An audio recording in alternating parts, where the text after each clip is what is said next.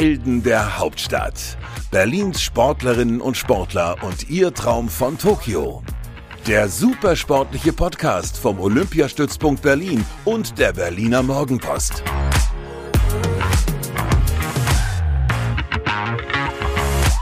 Die heiße Phase beginnt, die Paralympics stehen vor der Tür und damit hallo und herzlich willkommen zu einer neuen Folge Helden der Hauptstadt. Wie immer mit mir, Inga Bödeling und in dieser Woche mit Katharina Krüger. Hallo Katharina. Hallo. Ich freue mich sehr, dass du da bist und äh, bevor wir hier die ganz vielen Themen besprechen, die auf meinem Zettel stehen und auf die ich mich alle sehr freue, legen wir los mit äh, Katharina Krüger in 60 Sekunden. Alter. 31. Sportart. Rollstuhltennis. Paralympics-Teilnahmen. Ähm, die vierte. Hast du einen Glücksbringer? Ähm, ja, ein Glücksschwein. Was darf in deiner Sporttasche nicht fehlen? Ähm, mein Glücksbringer und ganz viel Riegel zum Power behalten und meine Tennisschläger. Welchen Sport würdest du machen, wenn du kein Rollstuhltennis spielen würdest? Ähm, wahrscheinlich Reiten, das habe ich am Anfang meiner Karriere sozusagen mal parallel gemacht und mich dann für Rollstuhltennis entschieden. Was war dein größter Erfolg bislang? Äh, mein größter Erfolg bislang. Ähm, bei der Team-WM äh, haben wir mal Silber gewonnen 2011 und äh, meine Paralympics-Teilnahmen. Und deine größte Niederlage? Äh, meine größte Niederlage war das Jahr 2019. Und äh, wie viele Medaillen hast du insgesamt gewonnen? Bei den Paralympics noch gar keine. Okay. Gut, ich danke dir. Das waren auch wieder schöne Anknüpfungspunkte, über die wir ähm, sprechen können. Aber was mich einfach total fasziniert und am meisten interessiert, Rollstuhltennis, Katharina, ja. ähm, ist sowieso, Tennis an sich ist sowieso schon Kraftakt, wie ich finde. Diesen Schläger vernünftig in ähm, Bewegung zu bekommen und auf Dauer vernünftig, äh, vernünftige Schläge übers Netz zu bringen, finde ich schon eine äh, ziemlich anstrengende Sache. Aber du hast noch ein zweites Gerät, was du beherrschen musst. Äh, erzähl uns doch gerne einfach mal, wie das funktioniert. Ja, du hast recht. Tennis an sich ist schon eine wirklich komplexe Sportart und bei uns kommt, wie du schon angesprochen hast, die Besonderheit dazu, dass wir eben noch als zweites Sportgerät neben dem Tennisschläger den Tennisrollstuhl haben, den es zu beherrschen gilt. Und das ist wirklich kein leichtes Unterfangen. Und ähm, ehrlich gesagt verfahre ich mich heute noch nach über 20 Jahren Tennis. Was heißt Verfahren? Fährst du dann in die falsche Richtung oder setzt du den Rollstuhl falsch an oder? Ja, oder ich bewege mich zu spät oder ich bewege mich zu früh in die falsche Richtung. Das ähm, oder wenn bei, bei uns das das Schlechteste sozusagen, was man machen kann, was aber sehr häufig passiert ist, dass man schlecht zum Ball steht. Im Gegensatz zum Fußgänger ähm, haben wir aber keine Chance mehr auszuweichen. Also weil wir ja keine Sidesteps machen können mit dem Rollstuhl, stehen wir dann eben falsch und müssen aus der Situation machen, was wir noch können und können halt eben keine Ausweichbewegungen mehr machen. Und das ist eben auch eine so der reizvollen ähm, Sachen, finde ich, beim Rollstuhltennis, dass man schauen muss, dass man möglichst optimal zum Ball steht, ähm, bevor man ähm, überhaupt zum Ball steht. Also man muss viel Antizipationsarbeit leisten und ähm, viel mehr noch als beim Fußgängertennis überhaupt schon. Und da ist es schon ziemlich viel und das ist eine der reizvollen Sachen, genau. Aber die eben auch noch nach 20 Jahren Tennis auch manchmal falsch laufen können. Genau. Wow, ja. Fußgängertennis finde ich auch einen schönen Ausdruck. Habe ich so auch noch nicht gehört. ja, also ähm, wenn ich unterscheiden will, von wem ich rede, also wenn ich von mhm. Rollstuhltennis rede, dann sind halt die Rollstuhltennisspieler und ansonsten die Fußgänger, weil die ja laufen. Das mhm. ist so eine einfachste Unterscheidung. Lachen aber viele drüber, nicht nur du. nee, ich, ich finde es einfach eine interessante ähm, Beschreibung. Habe ich, hab ich einfach so noch nicht gehört. Finde ich cool. Ähm, wie kann man sich das denn dann jetzt so konkret vorstellen? Ähm, du bist auf dem Platz, du hast in der einen Hand deinen Schläger. Bist du Rechts- oder Linkshänderin? Ich bin Rechtshänderin. Und das heißt, mit der linken Hand lenkst du dann deinen Rollstuhl? Äh, also wenn ich ihn nur mit der linken Hand lenken würde, dann würde ich die ganze Zeit im Kreis fahren, was irgendwie ja. auch nicht förderlich wäre. Ähm, prinzipiell kann man sagen, ich lenke den Rollstuhl mit meiner linken Hand und meinem rechten Daumen. Also ich muss tatsächlich die Hand, in der ich den Schläger halte, auch noch zum Fahren verwenden. Wow. Und das ist dann vorrangig der Daumen und Teil des Handballens tatsächlich. Wow, ich, ich finde das, also ich werde auf jeden Fall zugucken bei den Paralympics, weil ich finde das einfach so faszinierend und du kannst mir gerade kaum vorstellen, irgendwie, wie man das hinbekommt. Ähm, In der Hoffnung, dass man ein Bild von mir sieht, ja. ja, das muss man ja noch abwarten, was genau übertragen wird. Und so. Ja, ne? genau, welche Sportart denn dran ist. Das stimmt. Aber das war auf jeden Fall schon mal ein sehr interessanter Einblick. Ähm, ich denke, unsere Zuhörer können sich jetzt wenigstens ein bisschen vorstellen, was du machst. Ähm, bevor wir weitermachen, ganz kurz an unsere Zuhörer die Info. Ähm, wir nehmen quasi digital auf. Du bist in Köln, ich bin in Berlin. Ähm, also etwaige Tonprobleme oder so, Knirschen, Knatschen und sonstiges bitten wir zu entschuldigen. Aber ähm, so kurz vor dem Abflug nach Tokio ist es natürlich auch schwierig, sich an einem Ort einzufinden. Deshalb ähm, sorry dafür. Wir hoffen, ihr hört trotzdem bis zum Ende zu. es gibt nämlich noch eine ganze Menge Spannendes zu erzählen. Du hast vorhin gesagt, es ist deine vierte Paralympics-Teilnahme mittlerweile nach 2008 Peking, 2012 London und 2016 Rio. Ja. Ähm, bei allen drei Spielen war Schluss im Achtelfinale für dich. Mhm. Die Frage nach dem Ziel erübrigt sich damit fast, oder? Äh, ja, die, ich glaube, die Frage erübrigt sich ähm, dieses Mal aus einem anderen Grund, weil ich ähm, überhaupt gar keine Erwartungen an mich habe und ähm, schaue, wie, wie es einfach wird. Ich bin diesmal ungesetzt im Gegensatz zu Rio und ähm, könnte also in der Theorie ähm, bereits in der ersten Runde am 27. August auf die Nummer eins der Welt treffen, was denkbar schlecht wäre, weil ich dieses Match nicht gewinnen würde, wenn man es mal realistisch betrachtet. Und es könnte also am 27. alles wieder vorbei sein. Das heißt, für den Anfang brauche ich etwas Losglück. Und ähm, dass ich überhaupt in Tokio starten darf, ähm, für, für Deutschland antreten darf und wieder vertreten bin und meine vierten Paralympics in Tokio erleben darf, ist für mich ähm, tatsächlich schon Errungenschaft ähm, genug, würde ich jetzt nicht sagen. Aber ähm, ja, im Prinzip habe ich damit nicht gerechnet, dass ich das noch schaffen würde. Ja, du hast vorhin in der Kurzvorstellung gesagt, dass deine größte Niederlage quasi das Jahr 2019 war. Und ähm, ich habe auch gelesen, dass du ein Leistungstief vor gut, das ist ja jetzt fast zwei Jahre her, ähm, hattest. Ähm, hast du dich, ist es das, die Errungenschaft quasi, sich daraus wieder zurückgekämpft zu haben?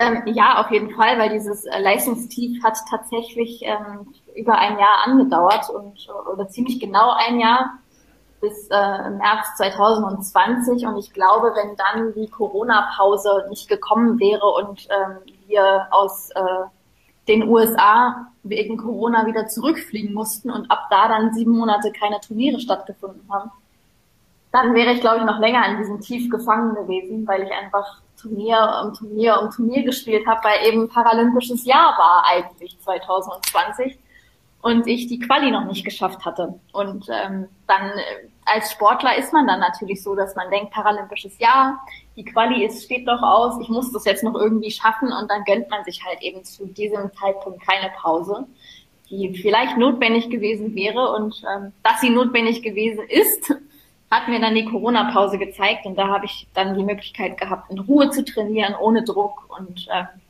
ja, an mir und meiner Psyche zu arbeiten und habe es wieder auf die Reihe bekommen, kann wieder lächeln, auch auf dem Tennisplatz und ähm, ja, bin tatsächlich aus, aus der Corona-Zeit ähm, stärker zurückgekommen, als ich reingegangen bin oder beziehungsweise als ich äh, in mein Leistungstief reingegangen bin. Ich spiele also jetzt aktuell noch besser als vor meinem Leistungstief und dass das die Corona-Pause gebracht hat, ist natürlich für mich äh, eine totale Erleichterung auch, dass ich das geschafft habe und diese Zeit auch nutzen konnte und ähm, ja, damit dann irgendwie die Nominierung für Tokio noch geschafft zu haben, ist äh, ein großartiges Gefühl, ja. Gestärkt aus dieser Corona-Krise zu kommen, das kann natürlich auch wirklich nicht jeder von sich behaupten. Das ist ja schon eine, eine große Errungenschaft. Ja. Ähm, war es dieser, dieser Druck und diese, diese Hoffnung auf Tokio, auf die Paralympics, die dich auch irgendwie so ein bisschen in dieses Leistungstief gezogen haben? Nee, das hatte tatsächlich persönliche Gründe und ähm, ich habe auch immer gedacht, ich hätte das relativ schnell verarbeitet und könnte relativ schnell weitermachen, aber dann ähm, hat man gemerkt, dass äh, eben Alltagsleben und Zurechtkommen doch nochmal was anderes ist als im Sport, weil da ja Automatismen und Unterbewusstsein greift, ähm, was gar nicht kontrollierbar ist. Und äh, ich dachte immer, es ist alles in Ordnung und sobald ich auf dem Tennisplatz war, ging eben gefühlt gar nichts mehr oder tatsächlich konkret gar nichts mehr. Und Automatismen, die man so über die Jahre entwickelt hat, gingen komplett verloren und waren einfach nicht mehr da. Und ich habe tatsächlich nicht mehr so ganz genau gewusst, was ich da eigentlich tue. mhm. Und das ist natürlich ein total doofes Gefühl auch noch obendrauf, wenn man eigentlich will, aber ähm, die Psyche einen dann einen Streich spielt und den Körper nicht machen lässt. Und das ist dann obendrauf frustrierend und ja, da braucht man dann einfach Geduld, Zeit und Durchhaltevermögen und eben familiäre Unterstützung. Ja. Es ist aber auch krass, finde ich, wenn man sieht, wie viel Macht die Psyche dann auch einfach hat, wenn man plötzlich Dinge, die man jahrelang getan hat, einfach wirklich nicht mehr kann und auch einfach gar nicht weiß, was man jetzt tun soll, um es zu ändern. Ja, ja, also wirklich. Also es ist schockierend, wenn man, ähm, wenn man weiß, die Vorhand ist eigentlich die Waffe und man kann sie einfach nicht mehr durchziehen. und äh, ja, man, man macht mit den Paradeschlägen, die man sonst so drauf hatte, einfach keine Punkte mehr und weiß nicht warum. Und weiß nicht, was man jetzt ändern soll. Und ja, es ist ähm, ein komisches Gefühl und ich bin froh, dass es vorbei ist. Das glaube ich, vor allem, weil es ja auch so ein Boomerang-Effekt ist. Man ist dann sowieso schon angeschlagen, dann hat man noch diese Probleme, die dann noch on top kommen, die einen dann irgendwie noch tiefer reinziehen. Ja, und dann eben obendrauf, dass man dann auch noch die Quittung kriegt, indem man eben die Matches, die man vielleicht vorher gewonnen hätte, nicht mehr gewinnt, sondern man verliert sie jetzt tatsächlich und dann verliert man eben Punkte, man rutscht ab in der Weltrangliste und anstatt der Qualifikation für Tokio näher zu kommen, droht man immer weiter wegzurutschen. Mhm. Und ähm, ja, ich ähm, habe es geschafft irgendwie und ähm, mich international zu qualifizieren und bin jetzt in Tokio dabei und bin froh, dass es mir so wieder gut geht und ich auch am Tennisplatz wieder Spaß habe und wieder gutes Tennis spiele und werde jetzt versuchen, ähm, die Form dahin zu transportieren. Trainiere hier in Köln noch super gut also wir können wirklich positiv äh, nach Tokio blicken. Hm, ich freue mich, dass wir über dein Comeback quasi dann sprechen können in Tokio.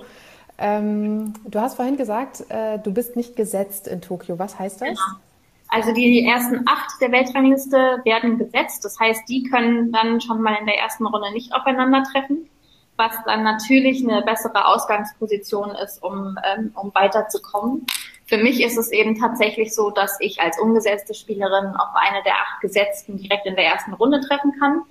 Da gibt es äh, Spielerinnen darunter, die ich mir durchaus zutraue zu schlagen und mein Umfeld auch, ähm, wenn ich einen guten Tag erwische. Und ähm, ja, die Nummer eins der Welt, die de, Groot aus den Niederlanden, ähm, spielt realistisch betrachtet einfach gerade im Augenblick in einer ganz anderen Liga und selbst wenn ich ein, ein gutes Match abliefere und, und für mich sagen kann, ich habe wirklich gutes Tennis gespielt, ähm, kann ich sie im Moment einfach nicht schlagen. Und ähm, das wäre natürlich traurig und schade, wenn ich genau diese Person in der ersten Runde abbekommen würde und dann mein paralympisches äh, Abenteuer im Prinzip schon wieder vorbei wäre. Aber man hat ja auch im Sport manchmal Glück, ne? Glück gehört ja dazu.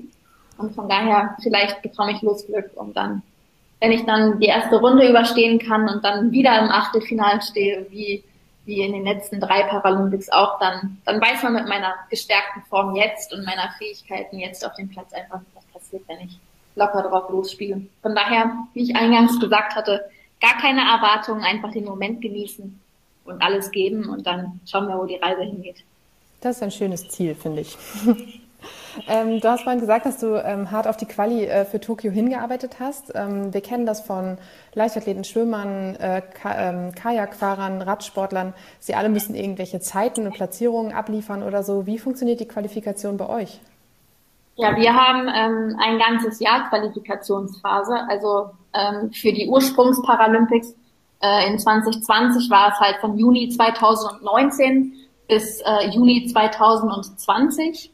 Und ähm, im März 2019 hat mein, mein Absturz quasi angefangen, mein Formtief. Und ähm, ja, in, mitten im Qualifikationsjahr im Prinzip. Und in diesem Zeitraum von Juni bis Juni, ähm, die Turniere, die in diesem Zeitraum liegen, zählen dann für, für den Qualifikationscut quasi. Da guckt man dann, oder da hat man eben bei, bei diesen Turnieren die Möglichkeit, Punkte zu sammeln, wenn man gut für die Weltrangliste, wenn man gut abschneidet. Und ähm, dann gab es einen Cut äh, im Juli 2020 normalerweise, der dann in den Juli 2021 verschoben wurde, bei dem man dann ähm, in den Top 22 der Welt sein musste, um von dem internationalen Weltverband ähm, für die Paralympics zugelassen zu werden. Hm. Das heißt, du hast definitiv von der Verschiebung profitiert. Ich habe definitiv von der Verschiebung profitiert und hatte dann noch mal ein bisschen länger Zeit. Natürlich ähm, war es äh, dann immer noch schwierig genug, weil bei uns noch reihenweise Turniere aufgrund von Corona ausgefallen sind und einfach gar nicht die Anzahl an Wettkämpfen vorhanden war, die man äh, normalerweise in einem Jahr halt hat, zur Verfügung hat. Und ähm, ja, da musste man irgendwie zusehen, dass man, dass diese wenigen Turniere irgendwie ausreichen, um die internationale Quali zu schaffen. Und ähm, ich habe es geschafft. Wenn ich das richtig gesehen habe, bist du die einzige deutsche Rollstuhltennisspielerin jetzt bei genau. den Paralympics. Ja. Das heißt, in der Qualifikationsphase und ähm, Nominierungsphase ging es eigentlich eher darum, dass du die Vorgaben des Verbandes erfüllen musstest und dich nicht unbedingt gegen nationale Konkurrenz durchsetzen musstest, oder? Ja, also es war tatsächlich ähm, relativ unwahrscheinlich, dass äh, sich noch jemand anderes von uns ähm, qualifiziert. Ähm, die, die Männer, die sind ähm, eben in der Weltrangliste zu weit unten, um, um da die Qualifikation geschafft zu haben. Ähm, das stand auch, glaube ich, ähm, für, für unsere Männer gar nicht zur Debatte. Die, ähm, es gab noch zwei ähm, Quads, das ist noch eine dritte Startklasse bei uns, ähm, die eigentlich den Traum hatten, aber es leider auch nicht geschafft haben. Und ähm, unsere zweite Frau, ähm, die wir jetzt haben, die Britta Wendt, die kommt hier aus Köln, ähm, die hat erst äh, in diesem Jahr ihre allererste internationale Saison überhaupt gespielt und von daher war da noch gar nicht die Erwartung vorhanden, dass sie es jetzt unbedingt direkt zu den Paralympics in Tokio schaffen muss. Also ihr Ziel und unser gemeinsames Ziel dann fürs Doppel ist eigentlich Paris 2024. Okay. Das wären dann ja sogar schon deine fünften Paralympics, Mensch. Das wären dann meine fünften und letzten. Deine letzten, okay. Hier ähm, sehr stark davon aus, ja. Äh, aber es ist ja viel, der Vorteil ist, es sind ja nur noch drei Jahre jetzt bis dahin. Das ähm, motiviert ja viele auch, ne? dass äh, man eben nicht nochmal wieder vier Jahre warten muss bis zu den nächsten Paralympics. Das ja, also das ist tatsächlich meine Besonderheit, die es vorher noch nicht gegeben hat. Es waren sonst immer genau vier Jahre zwischen den Paralympics und jetzt durch die Verschiebung und die eben Nicht-Verschiebung von 2024 ähm, sind es jetzt nur noch drei Jahre und von daher ähm, ist es nochmal ja, ich weiß nicht, für viele ist es Motivation, da nochmal Gas zu geben und zu sagen, ich, das ist ein Jahr kürzer sozusagen als sonst und das kommt bald oder schneller als man denkt. Ähm, wobei ich sagen muss, die vier Jahre vergehen auch immer wie im Flug. Also gefühlt war Rio gestern. ähm, ja, das ist natürlich jetzt eine besondere Situation, aber ich glaube, von der auch einige profitieren werden, ja. Mhm. Lass uns noch mal über ähm, quasi das, die nationale Rollstuhltennis-Fraktion ähm, sprechen. Mhm. Ähm, es macht jetzt den Eindruck, dass es eher wenige Spieler und Spielerinnen gibt. Ähm, wie wie sieht es da so mit dem Nachwuchs aus? Ist es tatsächlich schwierig, ähm, sagen wir jetzt äh, vielleicht auch Kinder, äh, die im Rollstuhl sitzen, dafür zu begeistern? Ja, ich glaube, dass es ähm, generell ziemlich schwierig ist, weil Tennis, wie du ja schon gesagt hast, äh, generell eine sehr komplexe Sportart ist und ähm, die es einige Jahre dauert zu lernen. Und im Rollstuhltennis natürlich noch mal mehr, würde ich behaupten, aufgrund dessen, dass man eben den, den Sportrollstuhl als zweites Sportgerät zu beherrschen hat und alles das eben erst einmal einzeln lernen muss, diese ganzen Komponenten und dann das ganze, große Ganze wieder zusammenzubringen. Und das ist wirklich nicht leicht.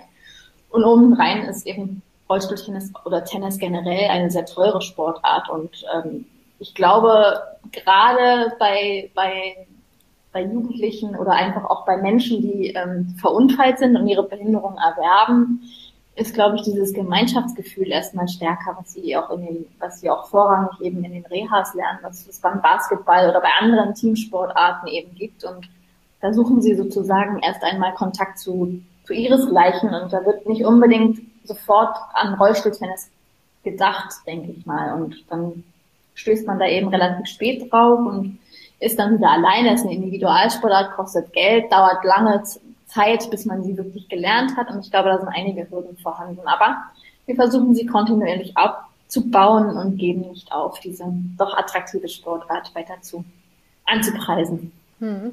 Ja, ich hätte nämlich jetzt auch gedacht, dass zum Beispiel sowas wie bei, bei ähm, Basketball, Rollstuhl Basketball einfach die Schwelle zum Einstieg niedriger ist, weil man da einfach auch mal mitspringen kann. Das ist definitiv so. Und da fällt es eben auch noch so ins Gewicht, wenn man mal einen schlechten Tag hat, weil man hat ja noch viele andere Teammitglieder um sich rum, die auch äh, in einem Basketball-Match das Ganze rausreißen können, auch wenn man selber als Individualmensch äh, vielleicht gerade mal einen schlechten Tag hat. Das ist dann eben beim Tennis nicht so. Ne? Man ist auf sich alleine gestellt und wenn man einen schlechten Tag hat, dann kann man niemandem anderen die Schuld geben, sondern muss, muss sich selber die Schuld geben. Das muss man dann auch erstmal lernen. Und es sind viele psychische Komponenten, die eben auch ähm, gelernt sein wollen und die eben auch einige Zeit brauchen, bis man das gelernt und verkraftet hat, sage ich jetzt mal. Ja. Ein, einer, der auch lernen musste, das Rollstuhltennis also definitiv. Hm? Die Einstiegsschwelle ist definitiv ziemlich hoch, ja. Ja. Ähm, einer, der auch lernen musste, dass Rollstuhltennis nochmal was ganz anderes ist als Tennis, war Nikolas Kiefer. Ja. Äh, einer der großen deutschen Tennisspieler, gegen den du vor, glaube ich, gut zehn Jahren mal gespielt hast, richtig? Ja, wir haben ähm, im, im, Rahmen der BG Klinik Tour ähm, mal, ich hatte Station in Hannover gemacht und da war eben Kiwi eingeladen, ähm, weil ich eben dabei war und da haben wir zuerst äh, eben eher zu Fuß und ich eben im Rollstuhl sitzend gespielt und äh, er dachte dann, ach, das ist ja wunderbar, kann man mal ein paar Ballwechsel spielen und äh, alles war wie gewohnt und dann ja, fuhr auf einmal ein zweiter Rollstuhl, ein zweiter Tennisrollstuhl auf den Platz, äh, geschoben von einem der Mitarbeiter und äh, Kiwi guckt mich an und sagt, du willst doch jetzt nicht im Ernst, dass ich mich da reinsetze. Und dann habe ich gesagt, genau das möchte ich. Weil ich zeigen möchte, dass ich, ähm, dass ich jetzt um 100 Prozent bessere Chancen gegen dich habe als jetzt eben zu Fuß. Ne? Mhm. Und dann hat er gesagt, ja, das braucht man doch den Leuten nicht zeigen. Das ist doch klar wie Kloßbrühe, dass das so ist. Dann habe ich gesagt, aber ich möchte das ganz gerne den Leuten zeigen, weil die ja alle dich als sehr guten Tennisspieler kennen und ähm, ich einfach klar machen will, dass es jetzt eben nochmal was ganz anderes für dich sein wird, weil du jetzt gar nicht weißt, wo, wo, wo muss ich jetzt den Schläger hin tun? Wenn ich ihn jetzt auf den Schoß lege, dann komme ich nicht mehr vorwärts und wie muss ich mich zum Ball bewegen? Und wir hatten dann noch eine gute Stunde ziemlich großen Spaß und ihm tat hinterher alles weh. und du hast auch tatsächlich gewonnen, habe ich gelesen. Das weiß ich ja tatsächlich gar nicht mehr. Ich, ich weiß überhaupt gar nicht, ob wir wirklich ernst um Punkte gespielt haben oder ob am Ende noch ich gezählt habe. Ähm, ich weiß es nicht mehr. Aber es hat auf jeden Fall großen Spaß gemacht. Also in der Geschichte, die ich darüber gelesen habe, stand, dass ihr dann einen Satz quasi gespielt habt, den du dann auch ah, okay. klar gewonnen hast. Also ähm, okay. Aber, aber ich möchte dazu sagen, für alle, die zuhören, ich, ich glaube, ich war trotzdem nett. Ich habe versucht, nett zu sein. Ah, herrlich. Ich, ich stelle mir das gut vor, wenn dann so, ein, so, ein, ähm, ja, so eine Tennisgröße kommt und sich denkt, ja komm, ist doch klar, dass ich keine Chance habe gegen dich und dann trotzdem so sehr hilflos einfach aussieht, weil er eigentlich genau weiß, was er mit diesem Schläger machen muss, aber es nicht äh, anwenden kann, finde ich ja. super.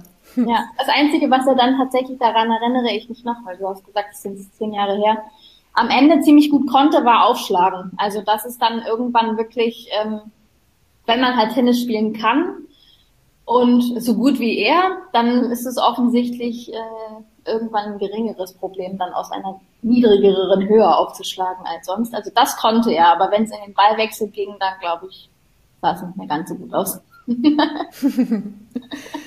aber sowas ist ja tatsächlich einfach unfassbar hilfreich, um auch Barrieren abzubauen, oder?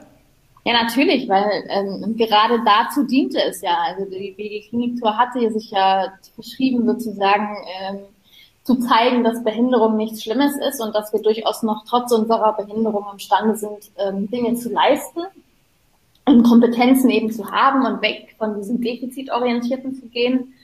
Und ähm, was ist da nicht, äh, nicht nutzenswerter, um wirklich so jemanden wie Nikola Kiefer zu nehmen, den jeder eben auch als Top Tennisspieler kennt und ähm, weiß, was er imstande ist zu leisten auf dem Tennisplatz und den dann in den Rollstuhl zu setzen und zu sagen, okay, und jetzt kann eben dieser Top-Tennisspieler eben nicht mehr so ganz gut ähm, auf dem Tennisplatz agieren und hat eben jetzt doch so seine Defizite. Das ist ein optimales Beispiel, ja. Was dann aber natürlich auch noch lustige Momente hin ähm, fördert. Ich weiß nicht, ob die lustiger für mich waren als für ihn, das müsste man ihn nochmal fragen, aber für mich hat es auf jeden Fall ziemlich großen Spaß gemacht. Das glaube ich. Aber es ist ja auch einfach ähm, immer dann, also es baut dann nicht nur Barrieren ab, sondern es ähm, zeigt ja auch einfach, ähm, wie viel ihr dann halt auch leistet. Ne? Also wie viel du als Rollstuhltennisfahrerin leist, äh, leist, äh, Rollstuhl, ja, hm, das müssen wir Rollstuhl-Tennisspielerin wolltest du sagen? Ja, genau. wie, wie, viel du als Rollstuhl-Tennisspielerin, das ist aber auch ein langes Wort. Das ist tatsächlich ähm, ein Wort wie viel du da auch leistest und ähm, dass es eben nicht so selbstverständlich ist, dass man das kann. Und das ist, fördert dann ja auch einfach die Anerkennung, um die der Parasport einfach schon seit, seit vielen, vielen Jahren kämpft. Ja, und ich glaube auch, das bringt oder das kann einen Teil dazu beitragen, dass die Menschen eben dieses Mitleid, was wir oft Menschen mit Behinderungen entgegenbringen, fallen lassen und sagen, diese Menschen verdienen eigentlich gar kein Mitleid, sondern die verdienen es, genauso behandelt zu werden wie jeder andere eben auch und als selbstverständliches Mitglied der Gesellschaft anerkannt zu werden und zu sagen, ob sie jetzt behindert ist oder eher oder, oder nicht, hat gar nichts damit zu tun, dass sie Dinge vielleicht oder eher Dinge besser kann als ich. Und das mhm. hat dann, oder, oder dass sie Dinge vielleicht schlechter können, hat dann nicht hat dann auch nicht unbedingt was mit der Behinderung zu tun. Also ich glaube, die Tatsache, dass Mathe nicht meine Stärke ist, hat nichts mit meiner Behinderung zu tun. Also ich glaube, wenn man jetzt meinen, meinen Charakter und meine Fähigkeiten und so wie ich eben so bin, nimmt und sich und dann ich die Behinderung nicht hätte, dann könnte ich immer noch kein Mathe, aber wäre vielleicht immer noch gut in Sprachen. Und ähm, das hat halt eben nichts mit der Behinderung zu tun. Und ich glaube, der Sport ist tatsächlich ein Mittel, um, um genau das den Menschen zu zeigen, dass gewisse Fähigkeiten und Defizite nicht unbedingt etwas mit der Behinderung zu tun haben und eine Behinderung auch nicht unbedingt nur Defizite zur Folge hat. Das mit Mathe ist ein, ist ein schönes Beispiel. Das ähm, verdeutlicht, das finde ich sehr schön. Und ähm, es ist, ist ganz interessant. Sehr, sehr viele Parasportler sagen eben nicht mal unbedingt irgendwie die fehlende Anerkennung oder die Ungleichbehandlung oder so sind das Problem, sondern viele wurmt vor allem dieses Mitleid, was ihnen immer entgegengebracht wird. Ja, das finde ich auch ganz furchtbar. Und, ähm, und vor allem dieses unmündig machen. Ne? Also ich meine, mit mir kann man genauso reden. Deswegen finde ich das jetzt gut, dass wir, dass wir jetzt äh, miteinander reden ne? und über Dinge reden tatsächlich. So, so ein Podcast ist auch auch ein Mittel zu zeigen, man kann mit den Menschen mit Behinderung genauso reden wie mit einem Menschen ohne Behinderung. Und wenn man mit dem Menschen mit Behinderung nicht reden kann, dann hat das mit seinem Charakter zu tun und nicht mit seiner Behinderung. Ähm, mhm. Genauso wie mit Menschen, die keine Behinderung haben. Mit einigen kann man besser reden als mit anderen. Ne? Und das hat dann nichts mit, mit Kompetenzen oder Defiziten zu tun. Und uns äh, wird es immer so ein bisschen abgesprochen, dass wir uns artikulieren und äußern können. Und ähm, das wird unterstellt, dass wir Hilfe brauchen und dann wird sie uns gegeben, ohne dass wir freundlich Nein Danke sagen konnten häufig. Und ähm, ich finde, das ist auch ein Teil, der sich, ähm, der sich ändern sollte und wo Sport eben auch einen Teil dazu beitragen kann, dass sich das genau das ändert, dass man uns in Zukunft eben fragt, brauchst du oder brauchen sie Hilfe? Und wenn wir dann lächeln und sagen Nein Danke, dann wissen die Bescheid und haben aber die Hilfe angeboten. Und genau das macht man ja mit anderen Menschen eigentlich auch. Ne? Hm. Ich finde es auch schön, dass ähm, sich die Aufmerksamkeit äh, über die Paralympics jetzt auch so ein bisschen gesteigert hat. Also dass es mhm. äh, durchaus eine Entwicklung in den letzten Jahren halt einfach zu erkennen ist und dass dadurch auch einfach ganz viele Geschichten erzählt werden können, so wie wir das jetzt auch gemacht haben von äh, diversen Parasportlern auch aus Berlin, ähm, weil da stecken so viele schöne Geschichten hinter, die man erzählen kann und ähm, das, das gefällt mir einfach ganz gut, dass da jetzt so ein bisschen mehr Aufmerksamkeit drauf gelegt wird. Ja, was mir auch, äh, oder was ich ja jetzt auch eben aufgrund dessen, dass es meine vierte Teilnahme ist, auch beobachten kann in der paralympischen Bewegung, ist eben auch, dass sich auch der Fokus der Journalisten geändert hat. Also in Peking bin ich häufig noch zuerst nach meiner Behinderung gefragt worden und dann nach meinem gerade zu Ende gegangenen Wettkampf. Und ähm, Jetzt ist es genau umgekehrt. Ne? Also jetzt fragt man erst nach dem Sport und das ist auch wichtig, finde ich, weil man ja von einem Großevent im Sport berichtet. Also da sollte auch der Sport im Fokus stehen.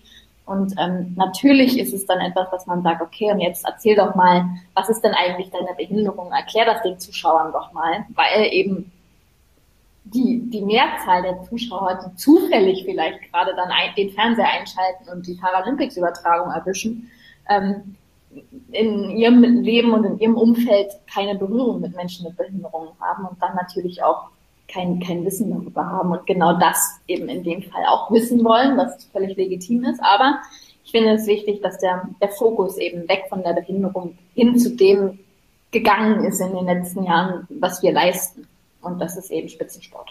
Hm. Das ist übrigens ein guter Hinweis, weil mir jetzt gerade zum Beispiel auch auffällt, dass wir überhaupt nicht darüber gesprochen haben, ähm, dass du im Rollstuhl sitzt. Wir haben nur gesprochen Rollstuhltennis, weil das sich ja. da natürlich raus ergab, aber wir haben überhaupt nicht darüber gesprochen, warum das so ist. Siehst du, wir haben es jetzt im Prinzip so vorgelebt, wie es sein müsste. Jetzt kommen wir zufällig darauf. Stimmt, ja. Ähm, ich bin mir sicher, dass es auch irgendwo auf meinem Zettel steht. Ich finde es nur gerade nicht. Deshalb erzähl doch vielleicht ganz kurz. Ähm, ich habe meine ähm, Behinderung von Geburt an. Es ist eine angeborene Querschnittlähmung. Das nennt sich Spina bifida. Und von daher ähm, habe ich meine Einschränkung eben schon seit Geburt an und ähm, kenne es nicht anders. Ich bin so aufgewachsen. Okay, gut. Hätten wir das dann auch geklärt? Abgehakt. Abgehakt, genau. Ähm, bevor wir jetzt äh, unser wirklich, wirklich interessantes Gespräch beenden, ähm, hast du bei Olympia genau hingeguckt, was so passiert ist auf dem Tenniscourt? Na, selbstverständlich. Konntest was, du für, was für eine Frage.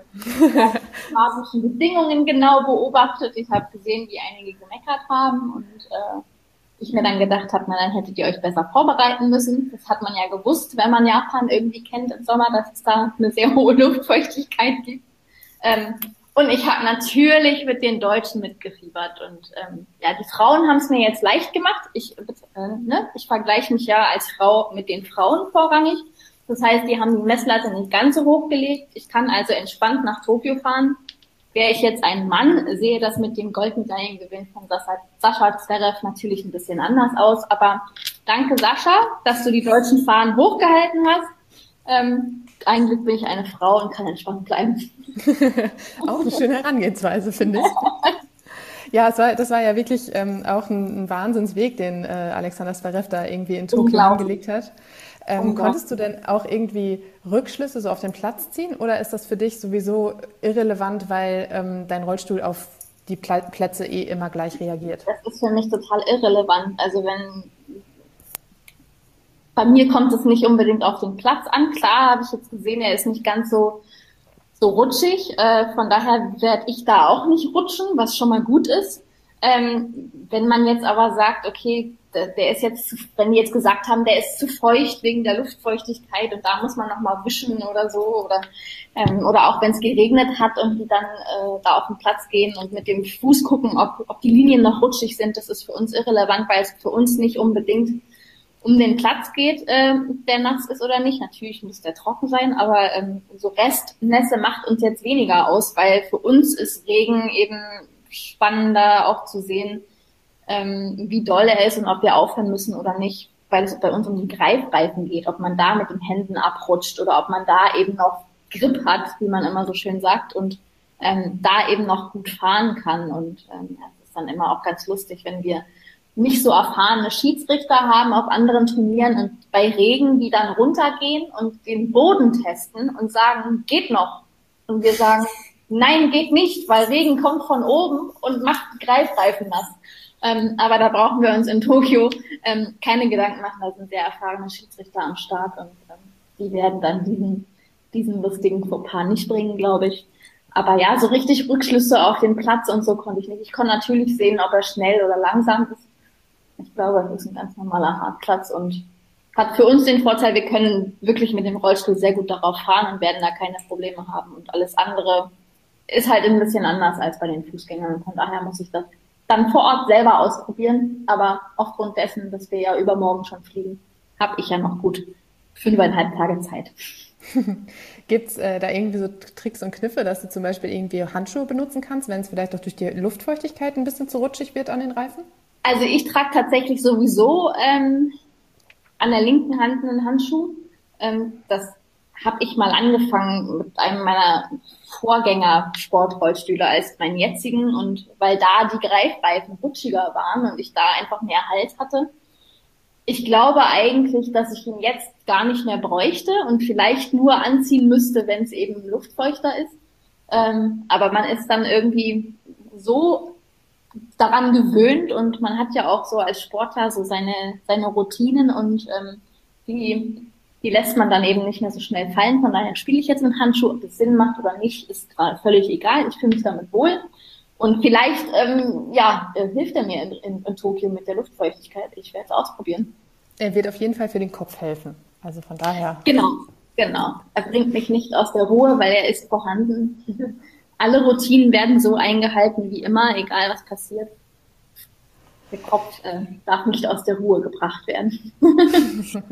Katharina, ich könnte noch ähm, Stunden weiter mit dir quatschen. Es äh, macht so viel Spaß, äh, aber leider sind wir schon am Ende unserer Zeit angekommen. Deshalb ähm, bleibt mir nicht mehr viel zu sagen als vielen, vielen Dank, dass du da warst und äh, so offen über ähm, deine, dein schwieriges Jahr und auch deine Hoffnung für Tokio gesprochen hast. Ich hoffe, es hat dir auch ein bisschen gefallen. Ja, ich hatte ganz viel Spaß. Danke für die Einladung. Sehr gern. Und äh, ihr da draußen freut euch. Nächste Woche kommt eine neue Folge Helden der Hauptstadt mit einem ganz besonderen Gast, mit dem wir hinter die Kulissen der Paralympics blicken. Also seid gespannt, schaltet wieder ein und bis dahin macht's gut. Tschüss.